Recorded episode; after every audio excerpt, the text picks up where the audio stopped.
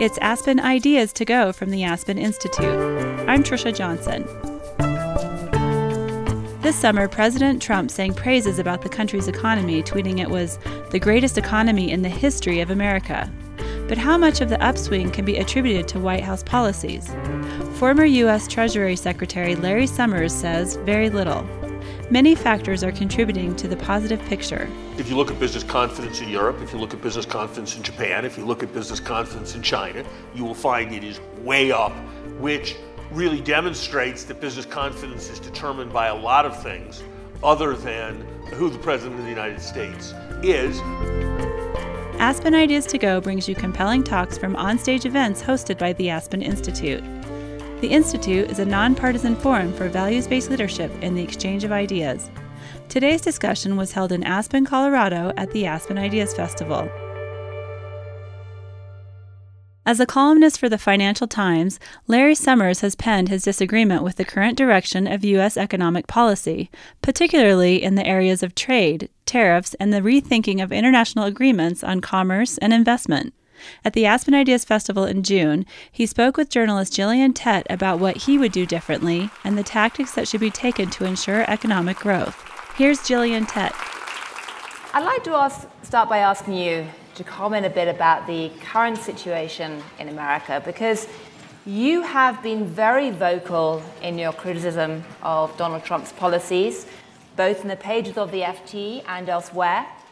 You've talked a lot about the idea of secular stagnation, said that we are currently in a phase of secular stagnation.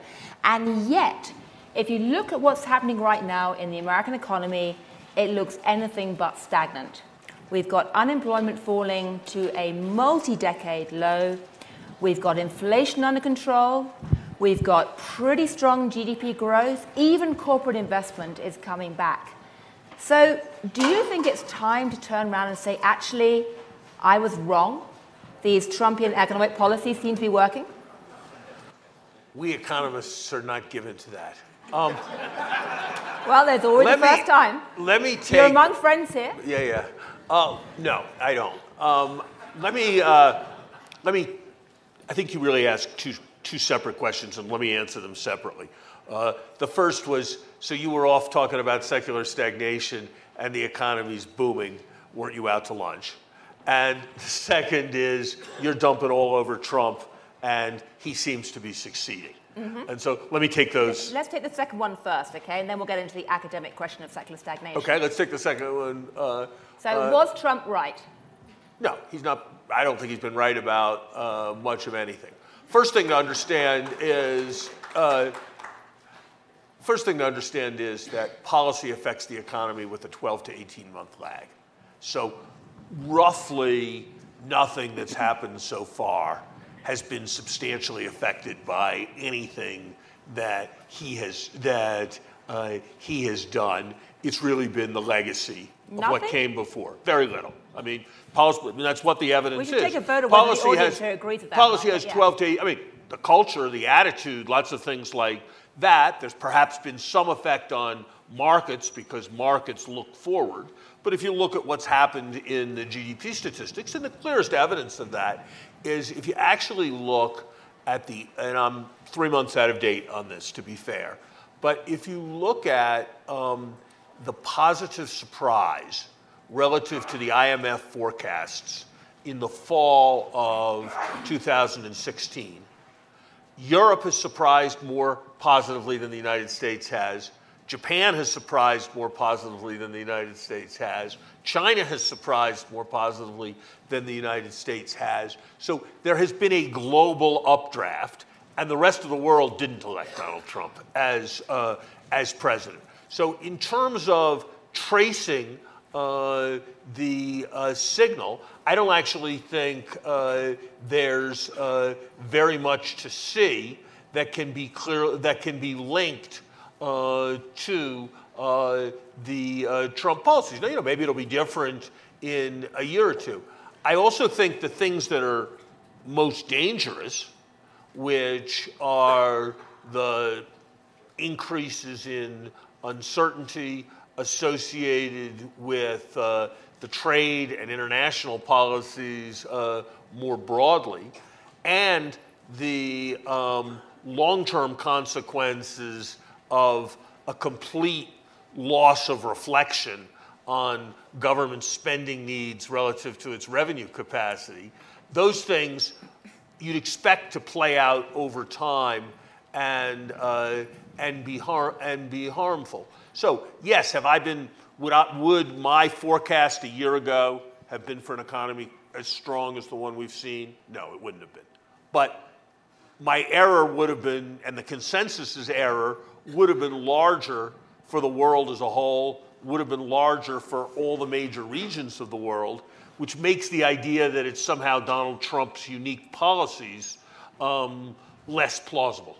But if you look at charts of business confidence, what you see is a very sharp upswing after the election. If you talk to business leaders, if you talk to some people in the room, I expect, all of the moves on deregulation, on tax cuts, that appears to have boosted confidence. So, how can you possibly me, say that none of the current upswing has got nothing to do with Donald Trump? Well, let me, let me answer that in two ways.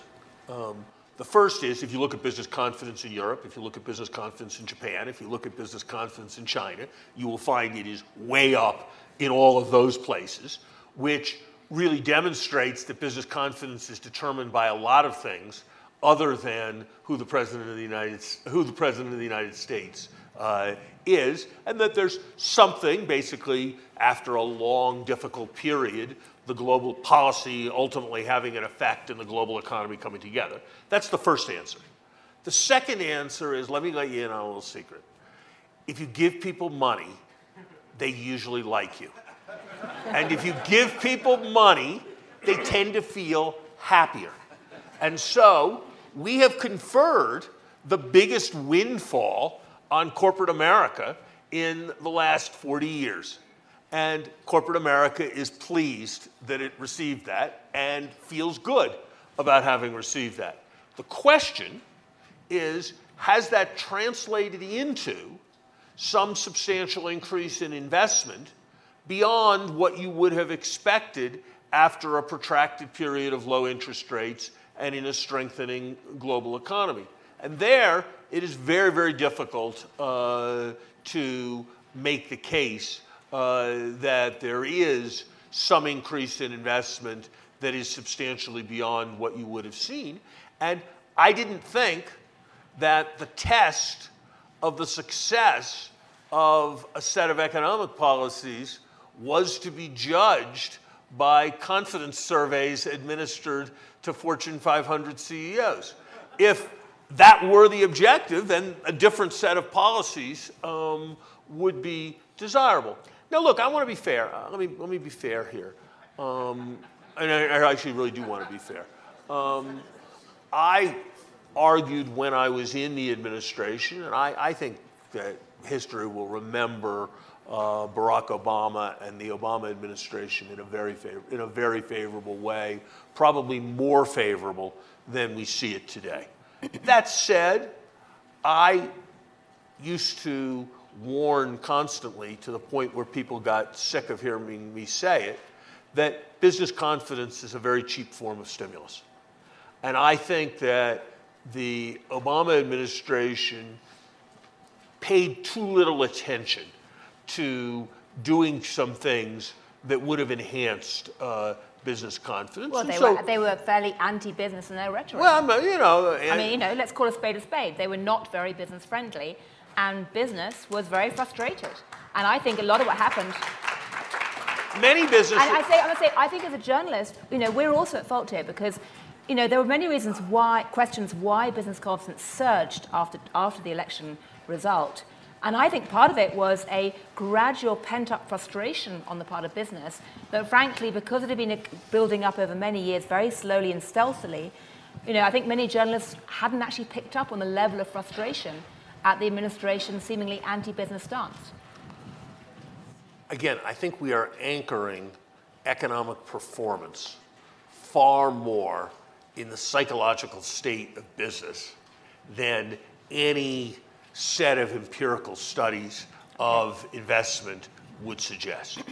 I think on the question of how much is Trump and how much is recovery, I think it's not so easy to. I think it's not so easy to know.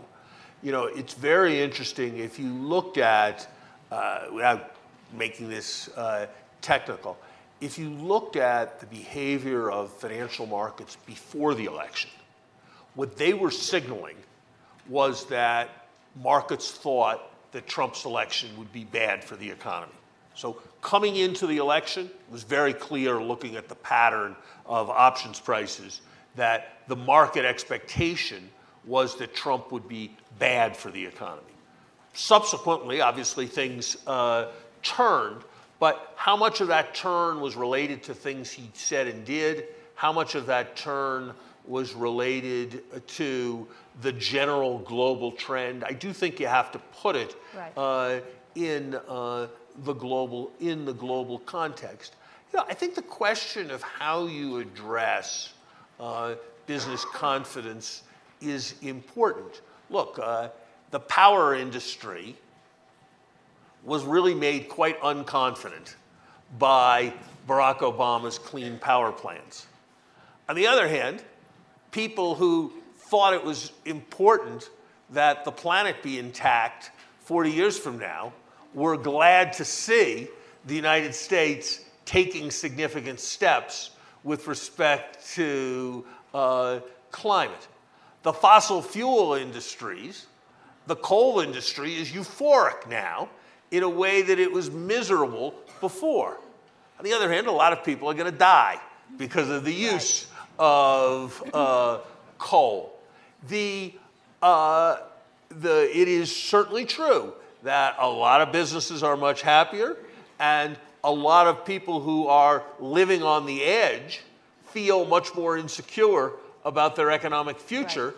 because of what's happening uh, to the social safety net and what is in prospect. So I, I, think when you judge confidence, I at least think that confidence in the future of a large number of Americans is uh, very important. It's Aspen Ideas to Go. Thanks for listening. Today's speaker, Larry Summers, has an extensive resume. He was chief economist of the World Bank, director of the National Economic Council for the Obama administration, and as we mentioned at the top of the show, served as U.S. Treasury Secretary under President Clinton. He's speaking with Gillian Tett, the U.S. managing editor of the Financial Times. She also writes weekly columns for the Times. They spoke on June 29th at the Aspen Ideas Festival. Let's get back to their conversation. Here's Gillian Tett. We're now in the ninth year of economic recovery, which is very, very unusual in historical terms because normally we do not have recoveries last this long. Do you foresee a recession looming and or are you concerned that as the America piles up more and more debt, there could be some kind of debt crisis in the next couple of years? I mean, how soon would you expect to see a crunch or expect to see payback time from these policies? So, economic research actually says something that's a little counterintuitive. Um, the older people get, the more likely they are to die in the next year. It's just a fact. It's just an unfortunate fact that we all have to live with. That's not true of recoveries it does not look like a recovery in its seventh year is more likely to end than a recovery in its third year. And so I would say the right judgment for the American economy is that the odds are about 20% a year, perhaps 25% a year, that the economy will go into recession if it's not currently uh, in recession. And you can put some puts and takes in various directions on that, but I think it's 20 or 25% a year that we will go into recession. I think the economy is healthy in, this, in the sense that a person is fundamentally healthy if they don't yet know what they're going to die of. By that, by that standard, this expansion is healthy. But if it ran three more years, I'd be a bit surprised. If it ran five more years, I would be uh, very uh, surprised. And I think you are starting to see signs of excess in asset prices, in the erosion of uh, credit standards, loans are starting to be available for the asking uh, in the way that they were in 2006 and 2007. And by the way, that's one of the things that's contributing to the general corporate uh, euphoria. Yeah. You know, there are these things in bonds, uh, covenants, various kinds of restrictions where you get in trouble, and the, the bondholder gets to start arguing, gets to start interfering in your life if your cash flows go down and the like. Those things were omnipresent in loans that were issued two or three years ago right. and are slipping away almost completely today. Well, that makes it terrific to be running a company, but it is a bit of a historical pattern we've seen uh, in the past. And so I am uh, concerned about overly easy financial conditions and of all moments to be reducing regulation on the financial sector, of all moments to be scaling back capital requirements uh, on banks, this seems like a particularly poor moment Could to be, be moving another, in that direction. Could there be another financial crisis or crunch like we saw in 2007 and 8? I would I think you'd have to say that the odds on an event of the magnitude of 2007, which is a kind of twice as 2008, which is a twice a century event, you'd have to say that was way odds off, but not inconceivable. But could you have a set of financial dislocations and economic problems like happened after the internet bubble or like happened after the real estate bubble in uh, 1990, yeah, I think that's a good chance, uh, probably less than 50 50, but a good chance to happen in the next three or four years. Right. And how do you assess Powell's tenure at the Fed so far? I mean, would you agree with his policy of steadily raising rates? So, first of all, this is a moment for the old professor's joke, always, and this time it's more right than usual, which is I'd give him a grade of incomplete. I mean, he's only been there six. He's only been there six months, and I think he's done fine, uh, very well in the six months that he's been there. I actually have been. If you if you characterize the policy the way he the way you characterized it, Gillian, I wouldn't much like it, because I would worry that it was going to point towards excessive hawkishness, and uh, that that might undermine uh, the economy. You know, the fundamental problem of the Fed is it's like uh, trying to get in the shower when the pipes are set so that when you turn the knobs, the water only changes temperature with a 20 second lag. It's really easy to scald yourself. And that's the Fed's problem. The Fed's problem is that policy operates with a substantial lag. So you want to put, you want to hit the brakes, you want to hit the brakes, you want to hit the brakes, and you keep hitting the brakes, and then the lags kick in, and then you sent the economy into recession. That I think is a big danger. What has actually encouraged me is that to a more than I would have expected him to, Jay has um, made clear that our 2% inflation target is symmetric. That is, that he's prepared to accept more than 2% inflation for a time in order to avoid excessive tightening. He has recognized that the Phillips curve is more in the nature of a conjecture than in the nature of an iron law.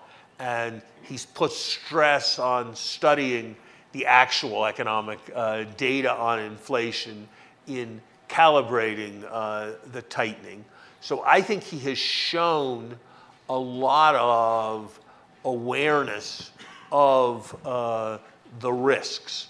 The Fed has allowed its consensus forecast for the first time in a long time of long run inflation to creep slightly above, uh, 2%, above 2%. So I think um, that he is pursuing a carefully calibrated, actually quite dovish uh, policy, right. and I think that's appropriate. And I sort of I applaud that uh, that uh, that approach. Right. But I think the risks, as the Tony, your question suggests, are on the side of tightening too fast.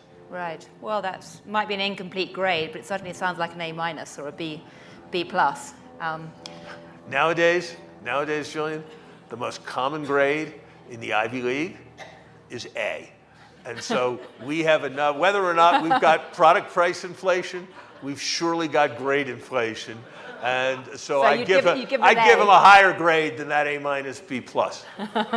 Okay, so he gets an A so far, provisionally. But um, I'm going to turn to- the rest of the world in a moment, particularly ask about China and trade. But before I do, just sticking with America for a moment, given that Donald Trump's tenure has been associated with such a strong recovery, even if you don't accept that it's actually in any way there's any causality there, how on earth do you think the Democrats can forge a platform for economic policies that are going to be attractive at the moment? I mean, if you were setting economic policy right now, what tack would you take? Would you try and be more pro-business?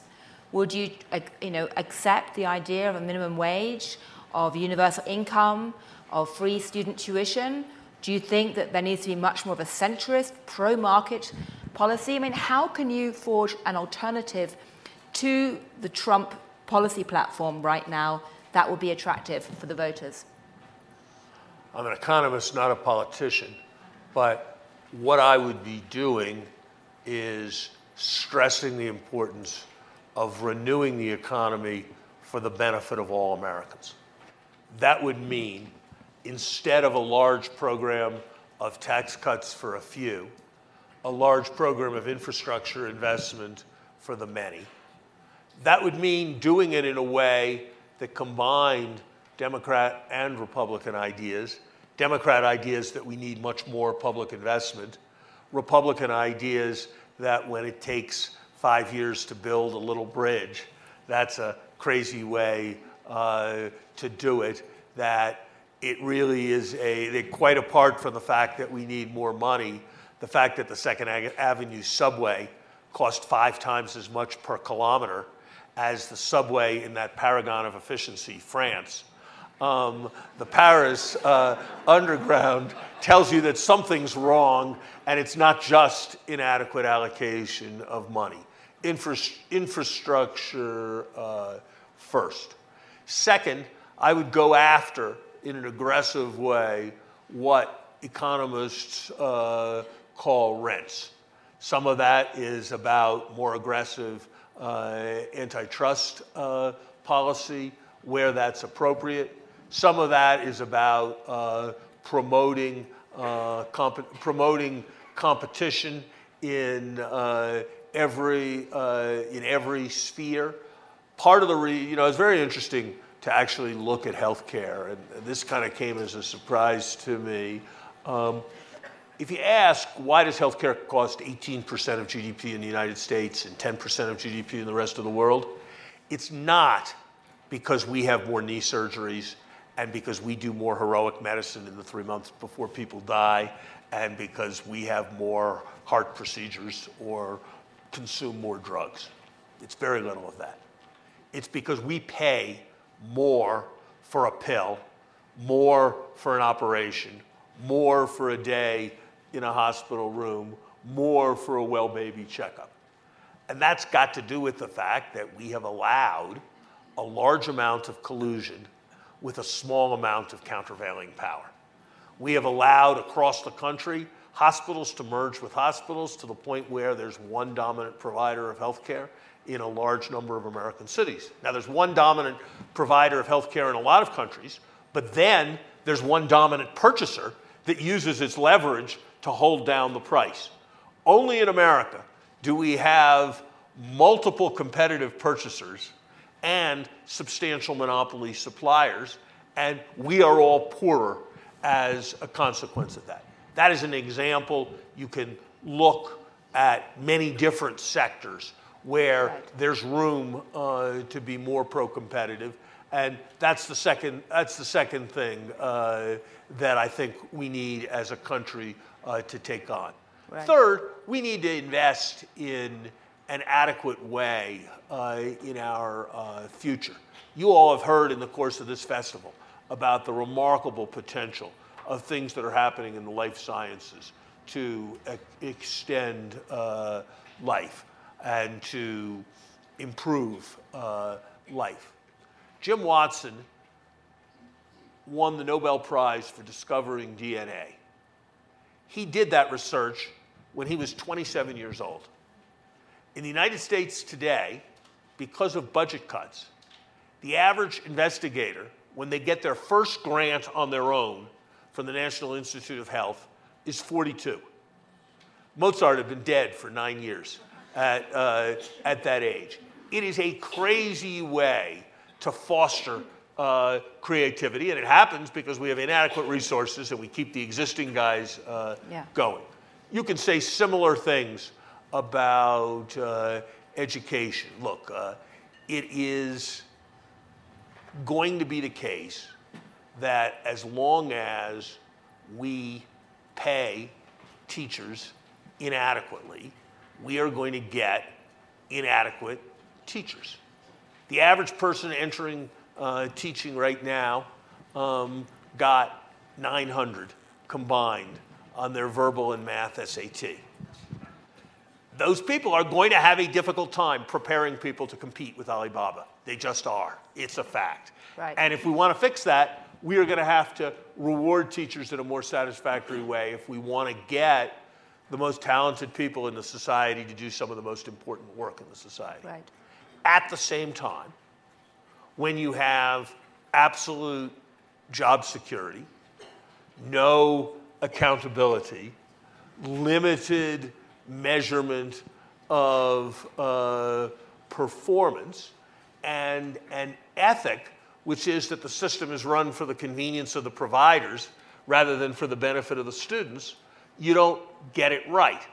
And so I think if we focus on the right public investments, we focus on the substantial share of profits and inequality that results from uh, rent seeking. And we renew the infrastructure of uh, this country. There's nothing wrong with American workers and there's nothing wrong with American entrepreneurs. Right. And we can do much better in a way that is much more inclusive right. than uh, the way we have run things. And I think people can and will uh, come to see that if they are led uh, in uh, that direction. Is and I think it's awfully important, especially given what is happening in uh, China. I mean, leave aside all the geopolitical stuff, leave aside all the human rights uh, kind of issues.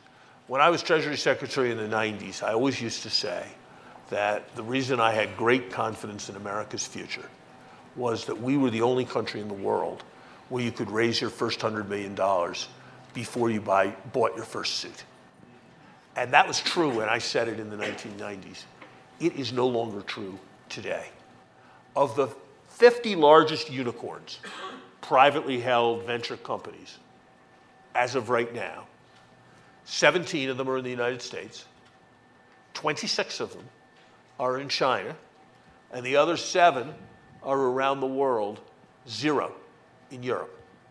And that is a challenge that we have to meet. I think if we draw energy from the challenge we have to meet from China and the need to include everyone uh, in our prosperity, it is a much sounder approach than trying to protect the industries of the 1950s, like steel, at a time when we have fewer steelworkers in the United States than we have manicurists. Let me say that again fewer steelworkers than manicurists. And at a time when there are 60 times as many people working in industries that lose competitiveness from high priced steel as there are who are working uh, in steel. So, what about, what about the president's argument, though, that China has been stealing a march on America, in high tech by stealing ideas, technologies, by the lack of IP protection. I mean, I hear you on the steel point. Many economists would agree with you, many business people would agree with you, that acting in this way on things like steel does not make sense. And yet, what would you do about the fact that China has been effectively threatening the US IP? So, first of all, if you look at the things that actually, many of the things that actually feel most threatening, the kinds of things that Alibaba is uh, doing, the kinds of things that uh, Tencent are doing, those are heavy Chinese investments in artificial intelligence and the like. That is what they are doing, not what they are stealing. Those are the sectors where uh, they are ahead. Of course, there are issues of uh, IP, and if we approached those issues in a multilateral way through the WTO, we can uh, make progress um, in scaling back uh, those scaling back. That So is you- a you- so problem. you- but if you ask what is the threat to America's technological leadership, it is not what's going to be stolen from General Motors. It is what's going to be forged by people who are in the lead. And if we want to catch up and compete, we are much better off worrying about our training program than their track shoes.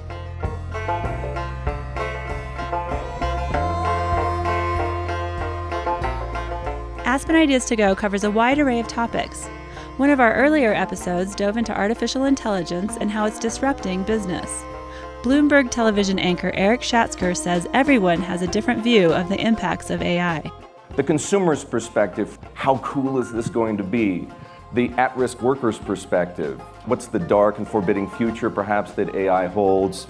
The frontline coder's perspective what are the boundaries of technology and how far can I push them?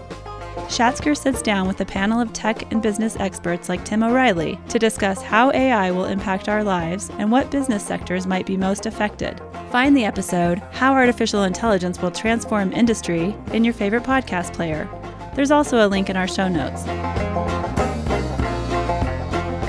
Here's the rest of today's show Gillian Tett.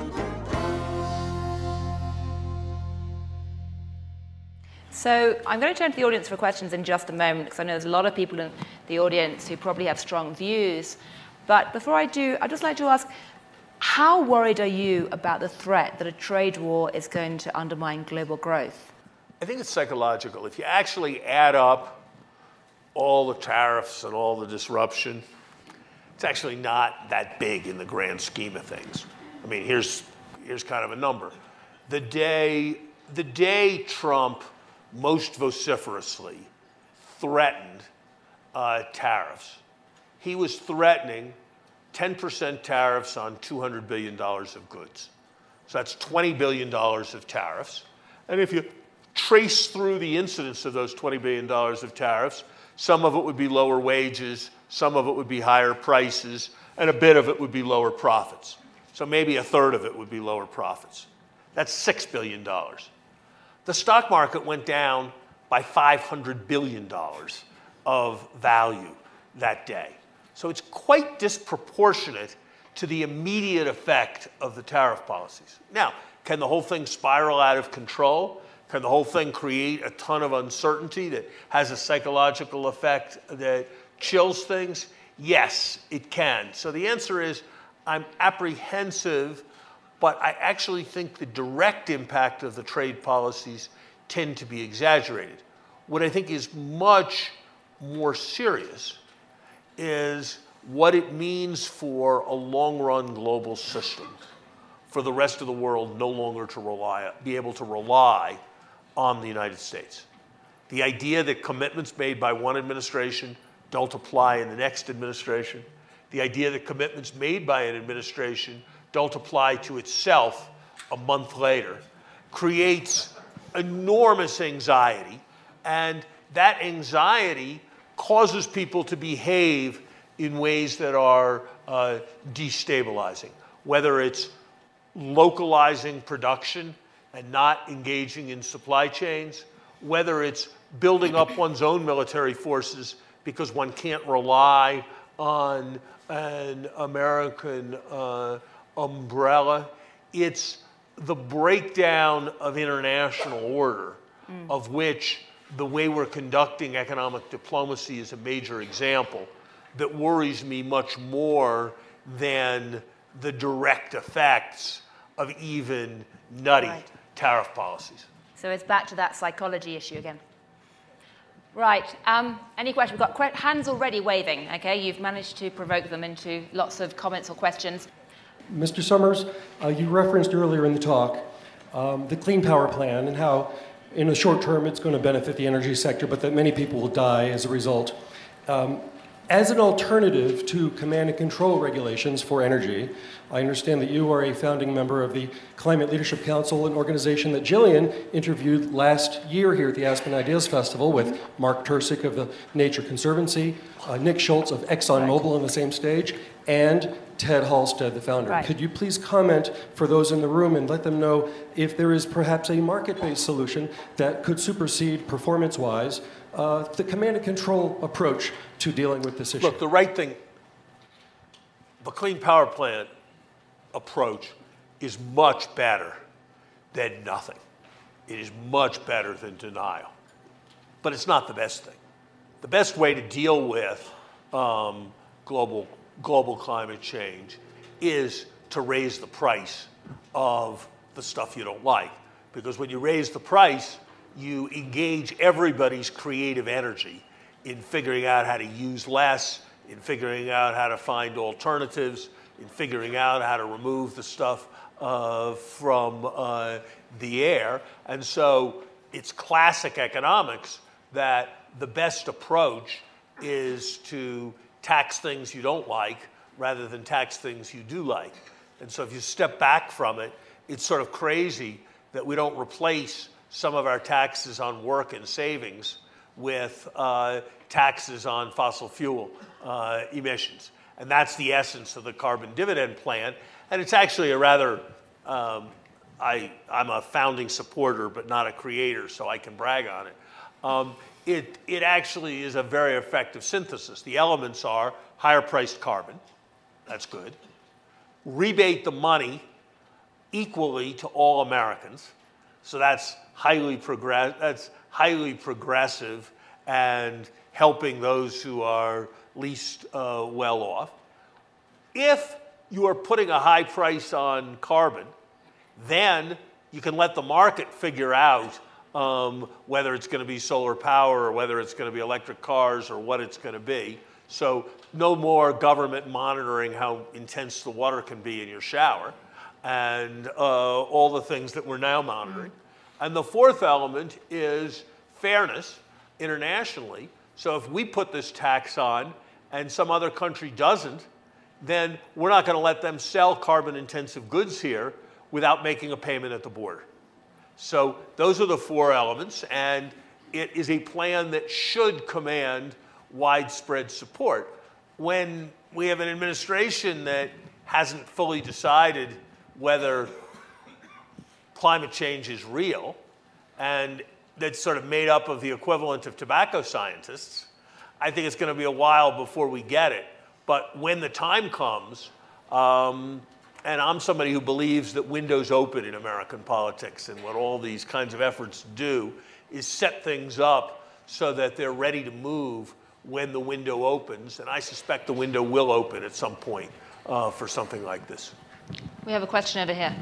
So, in the current globalization that we have in um, our industry, do you think that there's any really good strategies for private industry in the United States to um, move forward with China, which has the lead in digital and, and technology right now? What are, what are your strategy ideas on that? I tend to be skeptical of government driven um, or externally advised strategies. I tend to think that the better strategies are organic on, uh, a company by company basis. And I think there are companies that have forged successful uh, partnerships uh, with uh, China. I think we have to be very. I think we have to be very careful. I mean, one of the movements is now to uh, restrict Chinese investment in the United States, Chinese investment in U.S. companies, U.S. companies' ability to do deals with China because technology will be of the fear that technology will be exported. Well, those deals may work. We may succeed in building a big dam around all the ideas in America so that other people can't get them. That might work. Feels kind of implausible in a society as free as ours. And the alternative is what we will do is deny a ton of opportunities for productive and positive uh, collaboration. So I think we have to be very, very careful in the approaches we take. Obviously, there's some things where you need to restrict uh, ac- res- restrict access, but I think we got to be very, very careful because we may well deny substantial amounts of uh, positive uh, collaboration. A question back there and then in the front. Uh, I was wondering if there's anything uh, positive that you think has happened since Trump was elected related to the economy and changes that he's kind of pushed through. So, anything you like uh, from the Trump policies, is that right? Or anything positive that's happened that you approve of? Look, I, I said that I thought that the Obama administration had paid insufficient attention to issues of business confidence, and that paying a bit more attention to that was, I thought, something that was uh, probably desirable. I think there were excesses in uh, regulation, and some of that is being scaled back. For example, I think it is too hard for a, an innovative pharmaceutical that has the potential to save lives, that has been clinically tested successfully in Europe. How much should we protect? Because after all, we don't want more thalidomides. And how much should we allow uh, the drugs to come in? Because after all, they're the last hope uh, for um, many uh, people.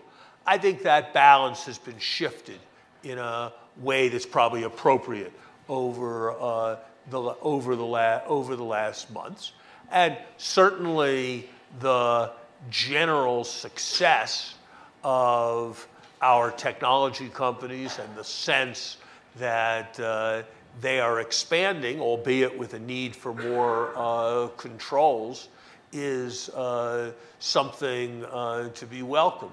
You know, right. The fact that Amazon's now going to be involved in dissemination and distribution of uh, pharmaceuticals, I would be very surprised if that doesn't mean lower priced, more convenient access to pharmaceuticals right. for more Americans, and that's a good thing, and it's something that's happening in this period. Um, I'm curious, is it your working assumption that President Trump has a second term? If you were no. a betting man, what would probability would you give to that right now? Under 50, um, non non trivial, um, but under uh, under under 50 50. Um, I think that you know people ride high until they don't, and there was a moment when Joe McCarthy seemed invincible. And people were cowering in fear. And he was doing many, many things that seemed to the precursors of the people in this room to be completely outrageous. But people were terrified and they were following along. And then at a certain point, he overstepped and right. it wasn't. And I guess I think there's a substantial chance uh, that uh, something like that will happen. So I think if you asked me uh, for odds, I would say the odds are 80% not 100% that he will be the Republican candidate for president in 2020. And I would say that if he is the candidate, the odds are slightly below 50 50 uh, that he will win. Well, I hope we can come back in three or four years' time and hold you to those odds and wait, see what happens. Wait, wait, wait, Gillian, Gillian. The nice thing about saying, if you take 80 times 50, it's 40. The, the nice Yeah, thing about saying 40% is that you can't really be wrong. But I, as someone who has to look at your columns, can say, can you please tighten the outro par, please?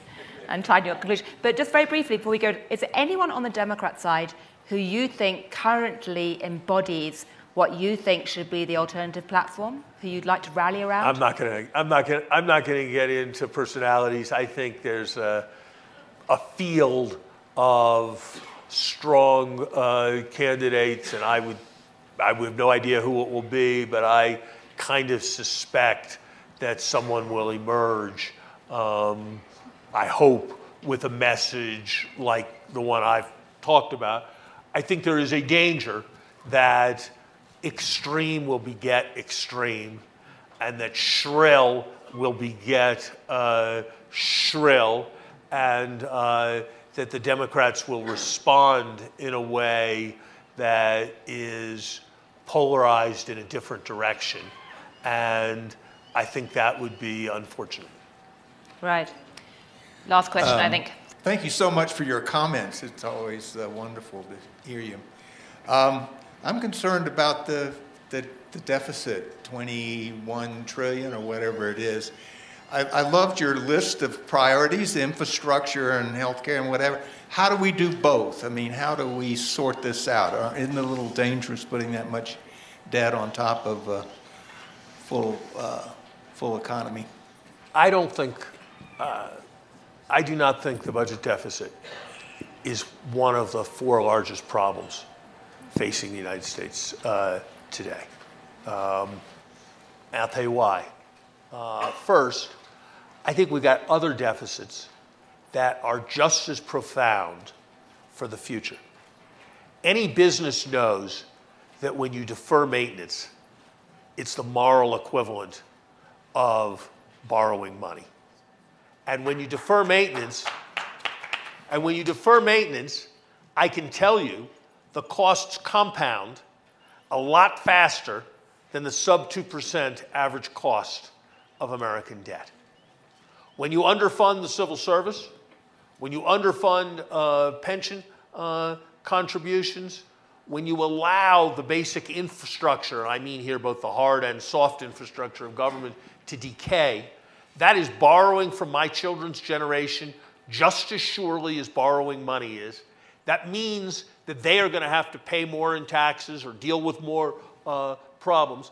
And that's where we've run up an even bigger deficit than we have in paper financial terms. That's the first thing I'd say.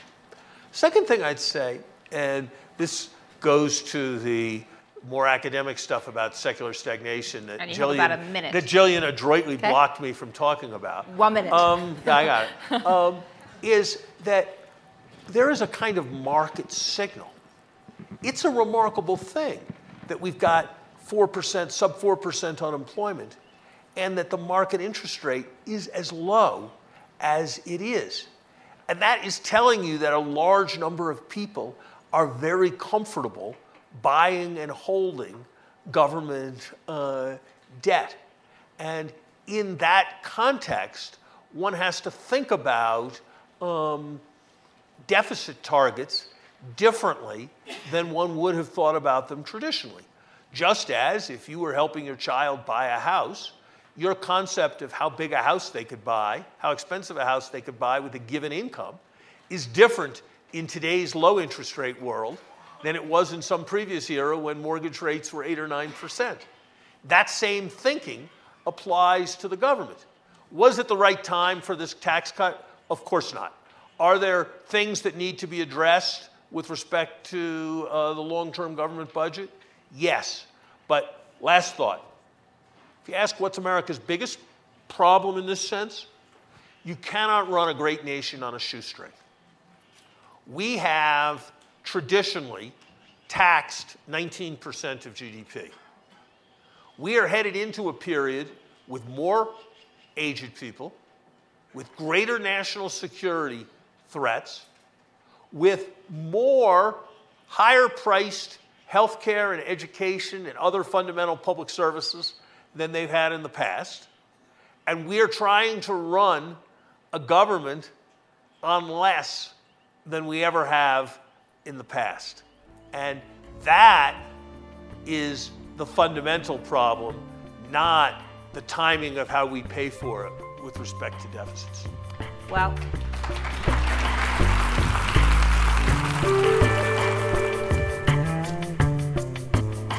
Larry Summers is a professor and president emeritus at Harvard. He also runs a Center for Business and Government at Harvard's Kennedy School. Gillian Tett was Tokyo bureau chief and reported in Russia and Brussels before she became U.S. managing editor of the Financial Times. They spoke on June 29th in Aspen, Colorado. Make sure to subscribe to Aspen Ideas to Go wherever you listen to podcasts. Follow Aspen Ideas year round on Twitter and Facebook at Aspen Ideas. Today's show was produced by Marci Krivonen and recorded by our team at the Aspen Institute. The Aspen Ideas Festival programming team is Kitty Boone, Keeleen Bretman, Katie Cassetta, Libby Franklin, Brett Howley, Jamie Miller, and me. Our music is by Wonderly. I'm Trisha Johnson. Thanks for joining me.